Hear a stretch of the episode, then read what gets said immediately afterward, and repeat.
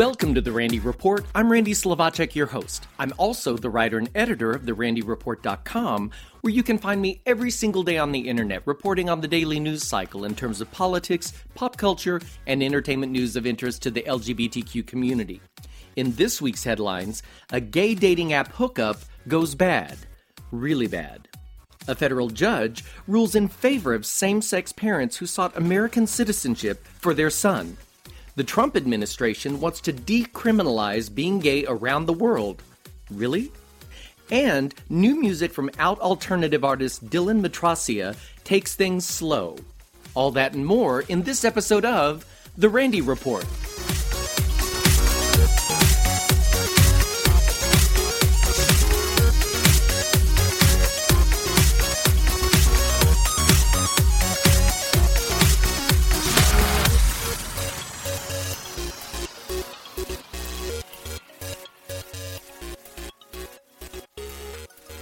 Aiden and Ethan Dvash-Banks are twin brothers who were born minutes apart, but only one of them was considered to be a United States citizen by the State Department. This week, a federal judge ruled that was a mistake. The twins are the sons of two married gay men, Andrew Dvash-Banks, an American citizen, and Elad Dvash-Banks, an Israeli citizen. The couple met in Israel and married in Canada in twenty ten, before having their sons with the help of assisted reproductive technology. Aiden was conceived using sperm from his American father, and Ethan was conceived using sperm from his Israeli father. A surrogate mother gave birth to the boys in Canada in twenty sixteen. The twins are now two. After they were born, their parents went to the United States consulate in Toronto to certify the children's American citizenship and get United States passports. But they were told that the twins had to take a D N A test to prove a genetic connection to Andrew. Ethan was denied citizenship because Andrew, the American, was not his biological father, according to a letter from the State Department. When the Dvash-Bankses decided to move to Los Angeles to be near Andrew's family in twenty seventeen, same-sex marriage had been legalized, and three of the four family members were eligible to live in the United States, but Ethan was allowed into the country only on a tourist visa, which expired that December. The family sued the State Department for denying Ethan's citizenship because a department policy says that a child born abroad must be biologically related to an American parent to become a citizen. L G B T Q rights advocates argued that the policy harms same-sex couples who often use assisted reproductive technology to have children. Judge John Walter of Federal District Court for the Central District of California ruled this week that Ethan should be recognized as a citizen since birth. The judge noted that federal law does not require a child born to married parents to prove a biological relationship with both parents.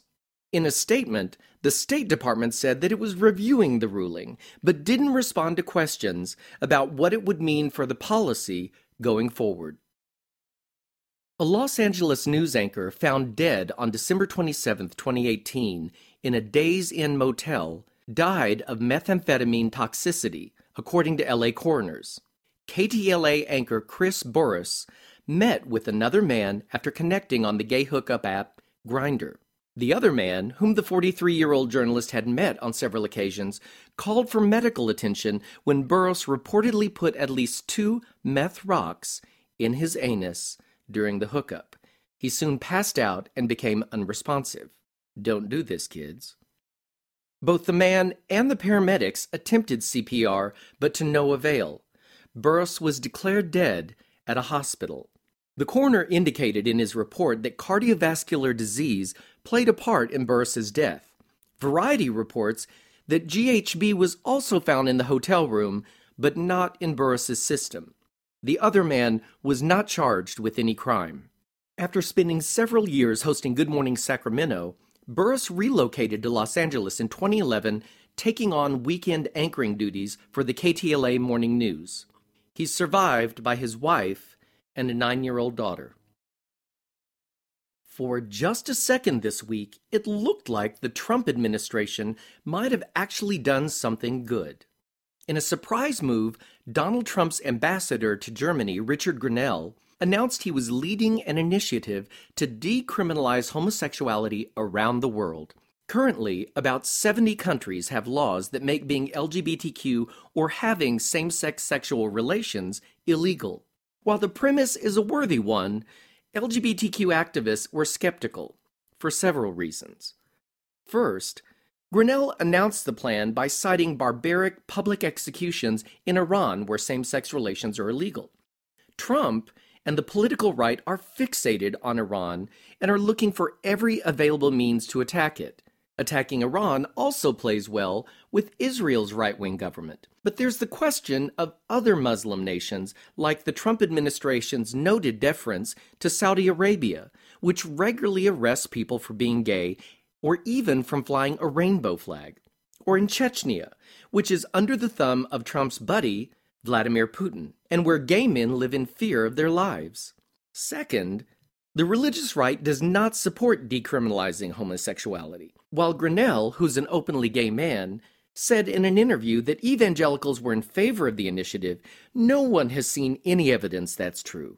In fact, Tony Perkins, head of the hate group Family Research Council, declared the effort cultural imperialism and said that he doesn't think the U S should impose, quote, the values of the sexual revolution on the rest of the world, end quote.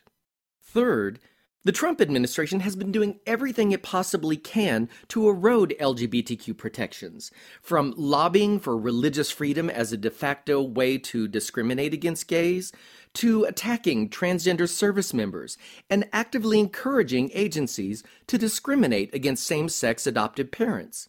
It's even sent gay refugees back to countries where they face physical danger, even death. And that's just the beginning. So why would an administration with this track record even bother to try something entirely different overseas? Fourth, Grenell doesn't have the stature to carry this out. In a normal administration, which this is not, we know that, a global initiative of this nature would be rolled out by the Secretary of State or the U N ambassador. That Grenell would seize the lead on this just underscores how chaotic the Trump administration is. Being ambassador to Germany is pretty prestigious, but he doesn't get to set foreign policy and call shots for the entire State Department. And even if Secretary of State Mike Pompeo were to take the lead, he has his own long record of opposing L G B T Q rights, so it's hard to see how he would get behind this effort. And finally, Donald Trump doesn't really get anything from such a campaign. In fact, at a recent press conference, he was asked about the initiative, and he made it clear he had no idea that such a plan even existed. As with all things connected to Donald Trump, the question for him will be, what will he get out of it? He's not going to get progressives to suddenly find him noble or worthy of their vote, and he's only going to annoy Christian conservatives. If anything, look for some targeted efforts to punish Iran. That's what this is really about. But a global campaign to stand up for L G B T Q human rights? That's only happening over on Earth, too, in the Hillary Clinton administration. Empire star Jussie Smollett was officially charged this week with disorderly conduct for allegedly filing a false police report claiming he was the victim of a racist and homophobic attack last month. The actor turned himself into police at five a.m. on Thursday. If convicted, the Class four felony could land Smollett in prison for up to three years. Smollett maintains he's innocent, even in the face of testimony from the two Nigerian brothers who have told authorities they were paid three thousand five hundred dollars by Smollett to participate in the alleged escapade. And they have the canceled check to prove it. Yes, Smollett appears to have written a check to pay the men. Hashtag paper trail. Smollett told Chicago police that two men attacked him while he was walking home around two a.m. on January twenty-ninth. He claimed the men, who he said were wearing masks, yelled racial and homophobic slurs at him, beat him, poured a chemical on him, and put a rope around his neck. The alleged attack was being investigated as a possible hate crime. Attorneys for Smollett pledged to mount an aggressive defense after he was charged. Empire producers have cut Smollett from the remainder of the fifth season, which is currently shooting in Chicago. According to Chicago Police Superintendent Eddie Johnson, Smollett faked a threatening letter and then, a week later, staged the attack because he was, quote, dissatisfied with his salary, on Empire. Netflix hasn't committed to a fourth season of its terrific reboot of the nineteen seventy-five to nineteen eighty-four sitcom One Day at a Time, so kids, fire up your Netflix because it's terrific. The Rotten Tomatoes Tomato Meter scores are a whopping one hundred percent fresh score for Seasons two and three and a ninety-seven percent score on Season one. You'll recall the original One Day at a Time starred Bonnie Franklin, Mackenzie Phillips, Valerie Bertinelli, and Pat Harrington Junior, and was created by living T V legend Norman Lear. While the show still revolves around a single mom, they're now a Cuban-American family living in Los Angeles, and the single mother, Penny, is a military veteran who suffers from depression and anxiety and is back at school to try and better her career. She has a son and a daughter, and the daughter is out and proud and in a relationship with someone who identifies as non-binary. Their landlord, Still Schneider, continues to give unwarranted advice, but now he's a recovering alcoholic and drug addict who's just trying to stay on the straight and narrow path. And if all that's not enough for you, Penny's mother is played by the legendary Rita Moreno. The Oscar winner is eighty-seven years old, playing a character who's supposed to be seventy, and she is a force to be reckoned with in every single scene. Moreno, as Lydia, frequently bursts into the action by throwing open curtains. It's so fitting, it's so perfect. And the issues that the show covers includes addiction, relapses, depression, P T S D, racism, deportation, gentrification, nine eleven, homophobia, coming out to your parents, consensual relationships, immigration, and the list goes on. Many shows might tackle one or two of those during an entire run, but One Day at a Time has done all of those in only three seasons, totaling thirty-nine episodes. Soon after the third season dropped, the word spread around social media that Netflix wasn't happy with the numbers and wasn't sure about greenlighting a fourth season. So, if you haven't watched it yet, take my word for it. It's terrific. You'll like. I mean, do you really need to be told to watch Oscar, Grammy, Emmy, and Tony Award winner Rita Moreno do anything? Watch One Day at a Time on Netflix. While February continues with frigid temperatures, alternative singer-songwriter Dylan Matracia conjures up relaxed summer days of flirty new romance by the beach with his new music video, Slow, currently posted on the randy report dot com. Shot in Provincetown, the video, directed by Tyler Jensen, is an homage to the uber-gay beach town's laid-back lifestyle, as Matracia and his co-star, Wolfie Benoit Kramer, enjoy those early moments of sexual chemistry. Kramer initiates the flirtation, and pretty soon, the duo are enjoying kisses on the beach, sunny bike rides, outdoor showers, and some sexy time under the boardwalk. Served up on a laid-back, languid guitar soundscape, Matracia is in no hurry to move the listener along.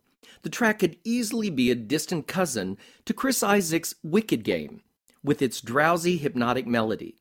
And how much more Provincetown can you get than a song that begins with the lyric, "You are searching for your jock in my bedroom where we got lost. Pay attention to my face when we go to our secret place." Matracia describes the track as a tender look at sex between two men in the early stages of falling in love, becoming aware of those moments where you're really starting to feel stuff. It's not often I come across alternative music by out artists. Most of the music I share on The Randy Report leans to pop or dance pop music, so when I liked the new song and the music video, I knew I had to share it on The Randy Report. The Brooklyn-based musician is currently at work on a six-track album titled Summer Cruel, set for release in the near future. And that brings me to the end of this episode of The Randy Report. If you enjoy catching up on L G B T Q news in a quick podcast, I'd appreciate it if you would share The Randy Report with your friends. I like to think of this podcast as the sixty minutes of gay news, all together now, kids, only shorter. And remember, you can find me every single day on the internet at the randy report dot com, where I cover the daily news cycle regarding politics, pop culture, and entertainment news of interest to the L G B T Q community. I'm going to close with Matracia's Slow. Remember to support L G B T Q music artists. Share their music from The Randy Report, or even better, go buy it. It's one dollar twenty-nine. If we want to see ourselves reflected in pop culture, we've got to support. Thanks for listening, folks. See you next time.